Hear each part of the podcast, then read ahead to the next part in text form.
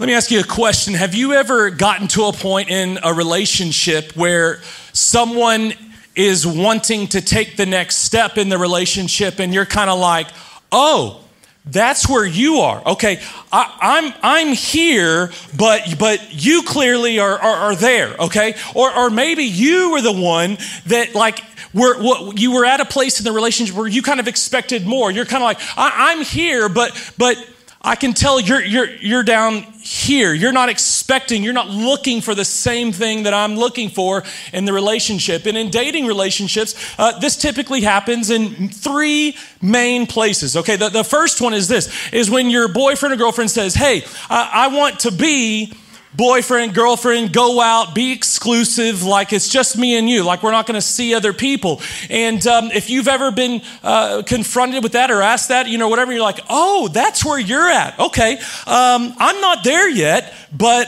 man, that's I'm glad you're there. Bless your heart. I'm not there, but I, but, but man, that's awesome that, that that you're there. Okay, and then when you start dating, like you are on the same spot, you are kind of thinking the same thing, and you're you're dating, you're exclusive. Um, typically, the next step a lot of times is to meet your parents, and you're like, hey, you want to come with me and and meet my parents? You're like, oh, that's where you think we are. Okay. Um, I'm not there, but that's good that you're there. No, I don't want to go meet your parents, okay? Um, or maybe you're the one asking. You're, you're thinking, hey, it's time for uh, her or, or him to, to meet my family, and you're asking, and you can tell by the look in their eyes, they're like, oh, you're not there. I'm there, but, but, but you're not there. Uh, so, so that happens. Then, a lot of times it happens when it's time to get married. And if you hadn't really ever talked about this yet, uh, this hasn't been discussed yet. Uh, you can show up and propose, and you're like, you're, you're seeing the dude down on his knee, like, oh, that's where you're at. Uh, I'm not there. I'm not, I'm not, I'm not ready for that. Or, or, or, or guys, you're, you're proposing, and you see in, in her eyes, like, this was a mistake. This isn't going to go well. I'm at this point in the relationship, but she's not. Okay. So, so that happens for all of us. Okay. In relationships, whether it's a dating relationship or friend or family member or whatever, this happens. Okay. You're at a certain point in a relationship, but the other person isn't. Okay. But the nature, the tendency of relationships is to get more serious, is to expect more from the other person. That's just what happens in relationships. And listen, the same thing happens in your relationship with Jesus. It does. That relationship grows and the relationship changes. And we're going to see the dynamics of those changes in that relationship tonight, where it starts and what that's like, and then where it's supposed to get to, what Jesus will call us, will invite us into. He'll invite us into so much more. But in this series, here's what we've been saying. The last few weeks, we, we, we started out with this and we, are going to do it again tonight, okay? It, it's this, is that a lot of times our heart and our minds will lead us astray in thinking or believing uh, certain things about Jesus. And so we've said the things that we come up with about Jesus, like who he is and what he's like and what he must think is right and wrong, things like that, those thoughts, those feelings will lead us astray. We saw last week, Jeremiah 17 says, The heart is deceitful. You can't trust it. It's deceitful above everything else. Your heart is wicked. Don't trust your heart. Don't trust your feelings. We saw in Romans 1 that we can't trust our mind or our own wisdom, our own thoughts, our own understanding about who God is and what He's like because all we do, Romans 1, is come up with foolish ideas and thoughts about who God is and what He's like. And so we've said in this series, we trust our hearts, we trust our minds about who Jesus is, what He's like, what He wants. We come up with foolish ideas. Our hearts lead us astray. We come up with a fake Jesus that doesn't really exist. We come up, we tend to come up with a Jesus that feels good to us, that seems good to us, that looks good to us. But when we do that, we come up with a fake Jesus that is not real. And we've said the last few weeks, this is where every false religion on the face of the planet throughout history has come from. People coming up with who God is and what he must be like. And so Romans 1 says that the foolish people who had their foolish thoughts about God made up a God, created a God that looked like mere people. We always do that. We, we make gods in our own image. But the Bible says when we do that, we trade the truth of God for a lie. And so in this series, what we've been saying is we're going to get rid of the fake Jesus. We're going to get to know the real Jesus. We're going to trade the lie for the truth of God. And we're going to get to know the true, real Jesus, okay? And we're going to do that again tonight. We're going to see two aspects, two things about Jesus, two parts of who he is and his nature that seem to oppose one another, but in Jesus perfectly and beautifully fit together. And here's the first one. The first thing we're going to see about Jesus tonight is that Jesus is more patient than you can possibly imagine. Jesus is more patient than you can possibly imagine. And that's great news. And you're going to see it here in just a second in John chapter 6. If you don't have a Bible, uh, go on our website, radiachurch.com, select message notes, and you can follow along with this, and we'll have the verses on the screen. Jesus, the first thing we'll see about him tonight in his nature, is more patient than you can possibly imagine. Let's go. John chapter 6, starting in verse 1. It says this After this, Jesus crossed over to the far side of the Sea of Galilee, also known as the Sea of Tiberias. And watch this. A huge crowd kept following him wherever he went. Why, why, was a huge crowd following? Why were thousands of people always following Jesus? Because. So here's the reason. Here's the reason all these crowds kept following him because they saw his miraculous signs as he healed the sick. I'm sure you can imagine. You see someone walking around healing the sick, people who are blind are now seeing, those who are now who were lame, who are walk, those who were, were sick are now well. Jesus is healing the people, and, and, and obviously, a crowd of people forms because this healer can heal the sick, raise the dead.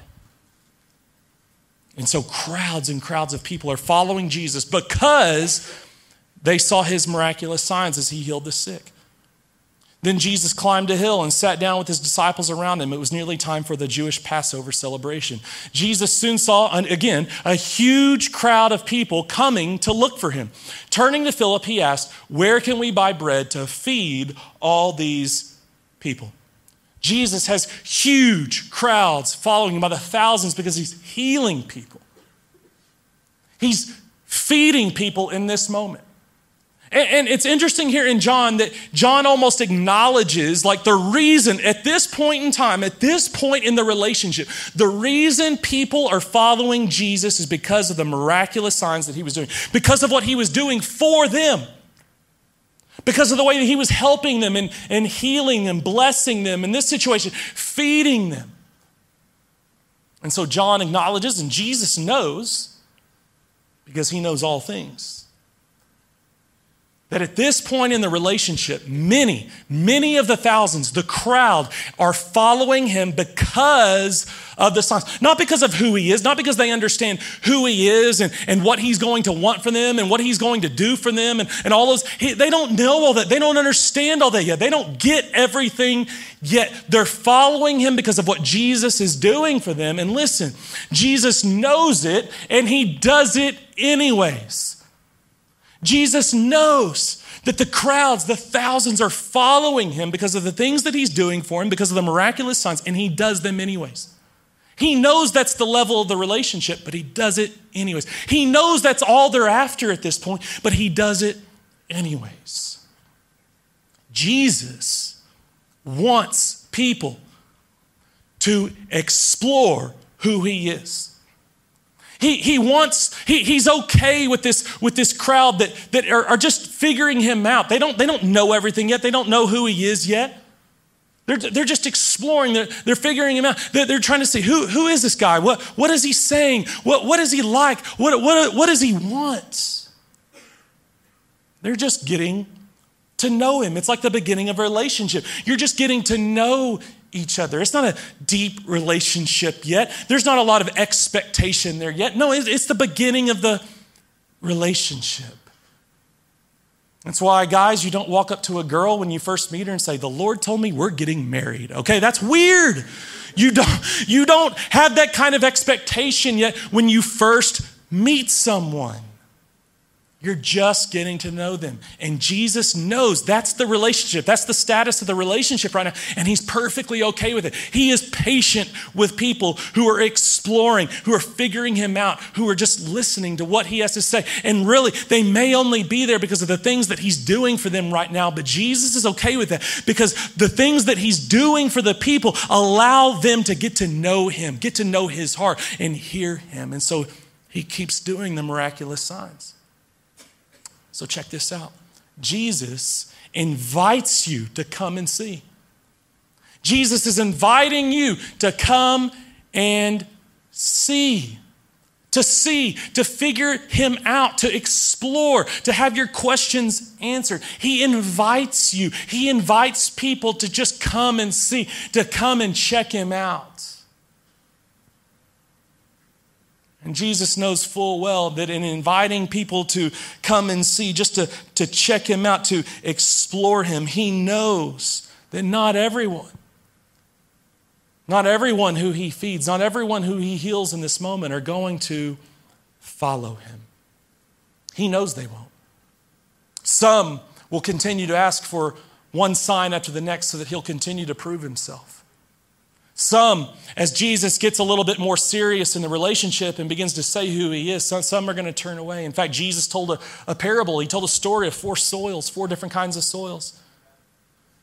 And in this parable, in this story that Jesus tells about these four soils, it represents four different kinds of people. There's four different kinds of people who will receive the word immediately and, with joy. They'll receive the truth. They'll receive the, the truth about Jesus immediately and with joy and excitement. But then Jesus says, but the worries of life and, and wealth and all those kinds of things will come and they'll begin to crowd it out and steal that, that seed. Jesus talked about one of the soils was, was kind of like people who received the word, but then the troubles of life, the trials of life, the suffering in life come and steal that seed of truth. That some would follow him and want to follow him, and they're seeing and they're checking out, but, but then trial happens, tragedy happens. And instead of continuing to follow him, they, they turn and they turn away. We talked about that in a series last semester about when we face trials that deflate our faith and turn away. And Jesus said there would be people like that. And, and Jesus also said that there would be people who would check out Jesus. They would, they would be seeing what it's all about and, and they would be excited. They would be a fan. They would be a part of the crowd. But in spite of the worries of life, in spite of wealth, suffering, trials, they would decide, they would choose to follow Jesus anyways, through it and in spite of it. And Jesus said, There will be some, there will be some in the crowd that will follow him and they will produce fruit. In other words, they will bear a crop, Jesus said, 30, 60, and 100 times what has been sown. They will become followers, they will become disciples of Jesus, regardless of the cost, regardless of the trial. They'll pursue Jesus. But Jesus knows that in this crowd of thousands that are really only after him for the signs, he knows as he begins to call them and invite them to more, challenge them to more, he knows there's going to be some that aren't going to follow him, but he chooses to heal and perform miraculous signs and to feed anyways because Jesus invites people to come and see. And so, in order for people to come and see, in order for people to, to want to come and see, he meets people right where they're at in their need. He says, I'll do this for you, I'll serve you, I'll bless you, I'll heal you. So that you'll listen, so that you'll get to know me. He invites people to come and see. He is great. He loves people to come and see. Jesus is more patient with people than you can possibly imagine. You know the only people he wasn't patient with? When you read through the Gospels in the New Testament, you know the only people that Jesus wasn't really patient with? The religious people the people who thought they had it all together. Jesus could he, he couldn't stand the Pharisees. These were the teachers of the law, the religious leaders, the religious teachers. I call them the religious police. Policing everybody, judging everybody looking at who was doing what this and who who wasn't doing this who was giving this and who wasn't giving the, the, the, religious police of the day the pharisees. Jesus had lots of problems with them and didn't have a lot of patience for them. The only people jesus had plenty of patience with sinners. He had plenty of patience with people who, who doubted who wondered who had questions who weren't too sure. He had tons of patience with people who were figuring him out who were exploring because Jesus invites people to come and see. Jesus was more patient than you can possibly imagine. And so, if you're here tonight and you have doubts, you have questions, maybe you've been even denying Christ, not believing, you haven't, you haven't believed, denying, doubting, questioning, wondering, exploring. Jesus invites you to come and see, come and check me out. He meets you right where you're at. And invites you to come and see, come and explore. Jesus is more patient with people than you can possibly imagine. And though he wants more from the relationship, He's perfectly fine and willing here in John chapter 6 to perform another miraculous sign for the crowd of people so that they continue to explore and get to know and figure this guy out. Jesus was more patient than you can possibly imagine. And yet, at the same time, secondly, Jesus was more demanding than you can possibly imagine. Jesus was more demanding than you can possibly imagine. You know, the nature of relationships as they grow, as they age, is they change. That's the, the nature. The expectation in a relationship changes as it grows. And so, the more serious you get with someone, oftentimes the more sacrifice is involved.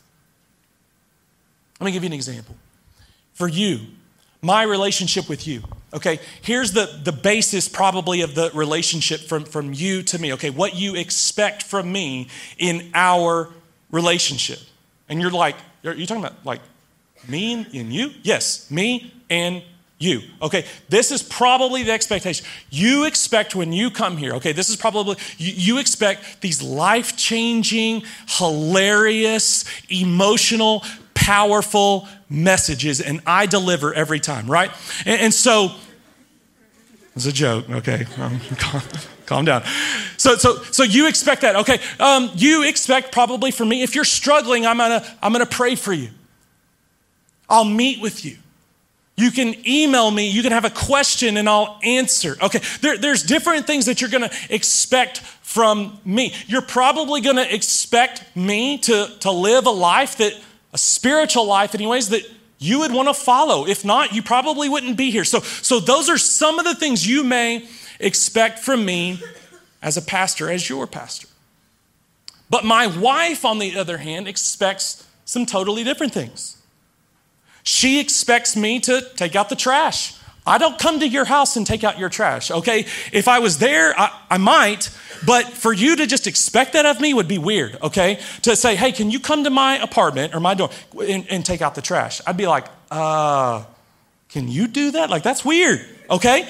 My wife says it on the other hand. I'm like, oh, okay, yeah, yeah, no, trash, I'll take it out, okay? She, she expects that from me, okay? She expects me to uh, discipline and take care of my kids or to watch my kids, to care for them. She expects me to be a good dad.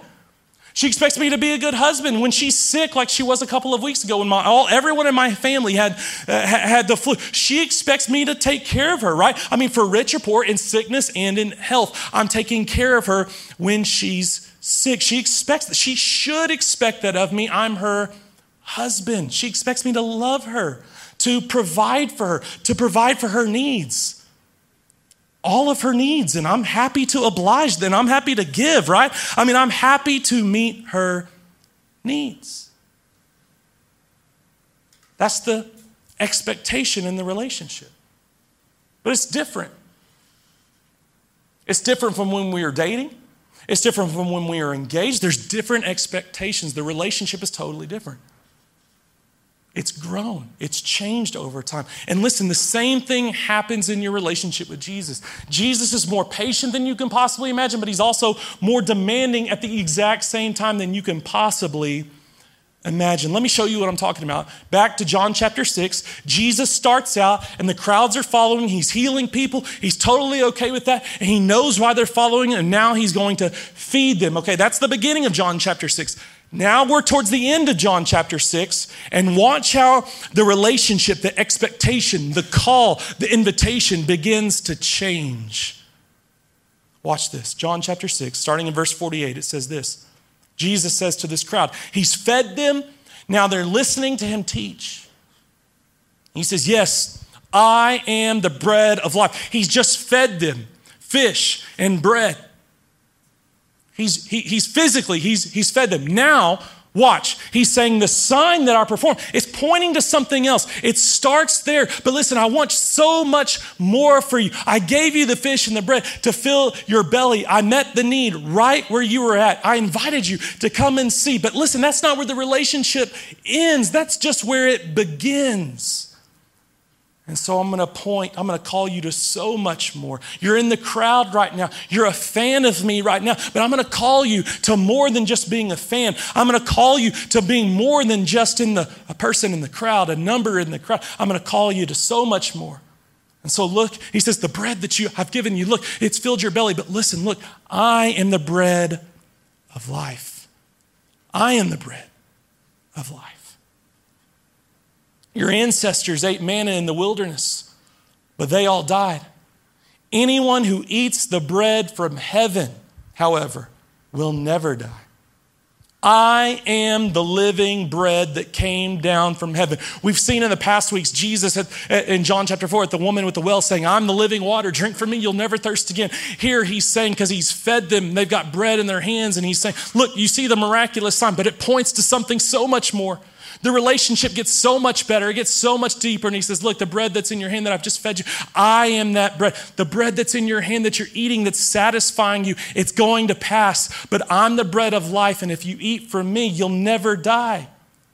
Anyone who eats this bread will live forever. And this bread, which will offer, which I will offer so the world may live, is my flesh. Speaking of his death on the cross, where his body would be broken for us. Then the, began, uh, the people began arguing with each other about what he meant. How can this man give us his flesh to eat? They asked. And so Jesus said it again I tell you the truth. Unless you eat the flesh of the Son of Man and drink his blood. Whoa, what are, you talking about here, Jesus? What are we talking about? You cannot have eternal life within you? You can't have eternal life unless you eat my flesh, the bread of life, and Jesus says, and drink his blood. You, you can't have eternal life unless you do that. But anyone who eats my flesh and drinks my blood has eternal life, and I will raise that person at the last day. For my flesh is true food, and my blood is true drink. Anyone who eats my flesh and drinks my blood remains in me, and I am in him. Jesus, things are getting a little bit weird here, okay? You're talking about eating your flesh, drinking your blood, all that kind of stuff. Like, I don't know if I'm ready for that. Like, that's a relationship that seems weird. I'm not too sure I'm ready for that or want to go there. It's kind of like, you're, you're scaring me, Jesus, okay? This was all cool, but now you're now you're kind of scared. Now you're making me uncomfortable. You you were all you were doing was making me comfortable, and I was wanting to come and see. I was invited. I was invited to come and see, and I was exploring. I was, I was checking you out, and all you were you were making me comfortable. But now things are getting a little uncomfortable. In fact, right after these verses in John chapter six, it says that many people said this was a hard teaching. This is difficult, and they left him. Many in the crowd, the thousands that were there and it's believed to be with men, women, and children. It was 10,000, 12,000 plus people who were gathered here in this moment, hearing Jesus say these things and they're like, whoa, whoa, whoa, whoa, whoa, this is, this is difficult. This is hard. You're saying you're the way to eternal life? I'm not so sure about that. You see, the conversation gets a little bit difficult. The relationship is progressing, and Jesus, in the beginning, is inviting people to come and see. Well, now the relationship's getting a little tougher, and he's calling for more. And it says that many people in the crowd that day who were fans of Jesus, who were one in the crowd, who were one of many in the crowd, left him. They left. And they said, This isn't for me. Jesus invited people to come and see, but then the relationship progressed and it starts to get a little bit more difficult and Jesus begins to call out for more. Here's another example in Luke chapter 9. Watch this. Jesus said this, verse 23. Then he said to the crowd, there again, this crowd, this huge crowd, fans of Jesus, excited about Jesus and what he's doing for them.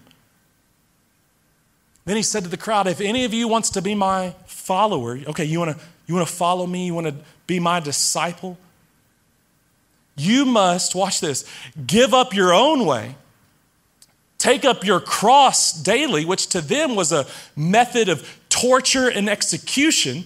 Jesus is saying, Take up your cross and follow me. If you try to hang on to your life, you will lose it. But if, watch this, you want to follow me? But if you want to give up your life for my sake, you will save it.